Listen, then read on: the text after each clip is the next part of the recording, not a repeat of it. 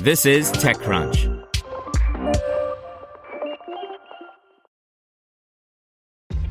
This episode is brought to you by ShipStation. You know, some things take a lot of work, like sending little robots to far off distant planets. And just as that's challenging, so too is running a successful e commerce business, especially when there's so much to do. So I want to introduce you all to ShipStation.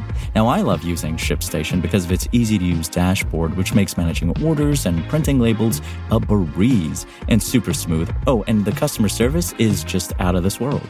It's exactly what you need to help grow your business. Sign up for your free 60-day trial at shipstation.com slash technews. That's shipstation.com slash technews. Brought to you by Lucky Charms Magical Mission.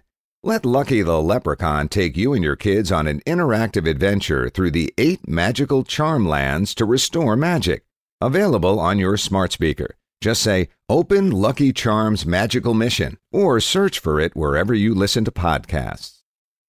Author and former professional poker player Annie Duke on how conspiracy theories gain ground. By Connie Loizos. Earlier today, Facebook said it's removed hundreds of QAnon groups from its site and that it's restricting many more groups, along with hundreds of pages and more than 10,000 Instagram accounts. As the New York Times observed in its report about the maneuvers, four year old QAnon, once a fringe phenomenon, has gone mainstream in recent months despite a wide range of patently outlandish conspiracy theories, including that the world is run by pedophiles trying to damage Donald Trump and that 5G cellular networks are spreading the coronavirus. How is this happening exactly? Because we happen to be talking this week with the famed former professional poker player turned best selling author Annie Duke, an academic who now teaches about decision theory, including in her upcoming book, How to Decide Simple Tools for Making Better Choices, we asked for her thoughts about whether and why more people than ever have grown susceptible to conspiracy theories. She had some interesting things to say that we thought worth sharing.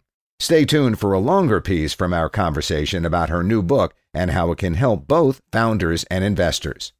According to Duke, our brains don't like randomness. We as human beings are always trying to figure out this cause and effect that's just kind of random, yet our brains don't like. We try to connect dots and create causality where it doesn't exist.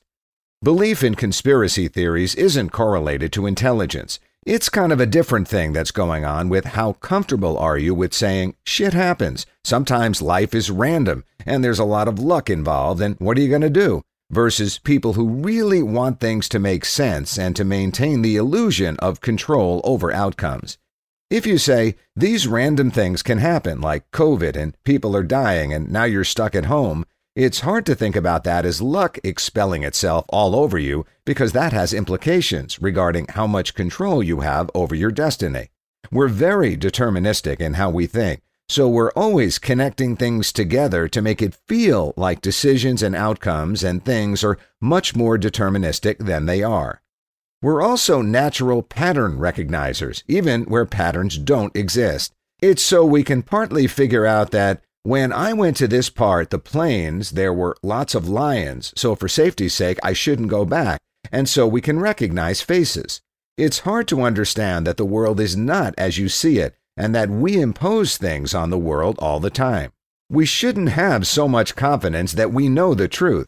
So, one solution is don't have so much confidence that we know the truth, and know that you're imposing your reality on the world, as opposed to reality imposing itself on you. Conspiracy theories are not new in any case, they've been going on for a long time. The bigger issue now is how easily they're amplified. One of the heuristics we have to determine whether something is true or not is processing fluency, meaning how easy is it for us to process a message.